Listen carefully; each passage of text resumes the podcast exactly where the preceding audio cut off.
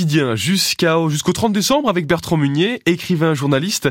On vous raconte soit un événement, un lieu ou un personnage étroitement lié à la Lorraine et au, à ces périodes festives que nous vivons actuellement. Et aujourd'hui, nous découvrons le héros lorrain de l'un des feuilletons télé des années 70. Et pas n'importe quel héros, un chien, un berger allemand qui nous accueillait tous les après-midi de Noël et dont on partageait les exploits devant les télés en noir et blanc. Jusque-là, rien d'extraordinaire. Sinon, de passer un très bon moment au chaud. Mais ce chien peu commun va connaître une gloire sous les projecteurs d'Hollywood en provenance directement de notre région Lorraine. Ce feuilleton, intitulé simplement Rintintin, est diffusé en France surtout dans la région du Grand Est grâce à Télé Luxembourg dans les années 70. Le résumé de cette série à succès est le suivant. L'action se situe à la fin du 19e siècle. Unique rescapé d'une attaque perpétrée par des Indiens, Rusty, et son chien Rintintin sont recueillis par la troupe de l'armée américaine de Fort Apache. Rusty est bientôt promu caporal honoraire. Quant à Rintintin, il devient la mascotte du régiment. L'enfant et le chien obtiennent l'autorisation officielle de rester dans la fortification. Toutefois, l'un des chiens utilisés pour le petit écran était la quatrième descendance du Rintintin originel. Qu'importe, son aventure retient une attention toute particulière. Car tout débute pour lui chez nous, en Lorraine, sur le sol meurthe-et-mosellan. C'est une histoire qui est vraiment extraordinaire. Oui, avant d'être l'une des stars outre-Atlantique, ce berger allemand doit la vie au caporal Lee Duncan, un mitrailleur bombardier américain.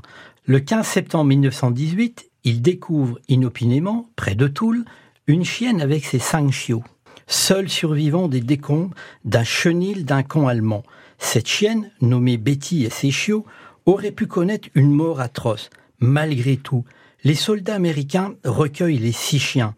Quant au sous-officier Luducan, il en adopte deux, qu'il prénomme Nénette et Rintintin, ceci en référence à deux poupées porte-bonheur que les enfants lorrains offraient aux soldats afin de leur porter chance. Mais durant le retour au pays, Nénette meurt dans l'avion. Du coup, le soldat reporte toute son affection sur Rintintin, qui se montre d'une agilité extraordinaire. Rapidement, il est sollicité par des producteurs de cinéma. C'est ainsi qu'il se trouve à l'affiche de nombreux westerns, notamment en 1923, puis il obtient son étoile sur Hollywood Boulevard. Au fait de sa gloire, Ratintin meurt subitement le 10 août 1932 à l'âge de 13 ans. Aussi est-il inhumé sur le sol français en banlieue parisienne, au cimetière animalier d'Anières-sur-Seine. Aujourd'hui, en période de fête, nous sommes très loin de semblables feuilletons télé, mais Rintintin a fait le bonheur de toute une génération d'enfants et d'adolescents, et d'en reparler aujourd'hui, c'est un cadeau inestimable pour les Lorrains. Oui, ça c'est certain, vous avez fait plaisir à bon nombre de personnes, Bertrand. Maintenant, c'est à mon tour de vous faire plaisir.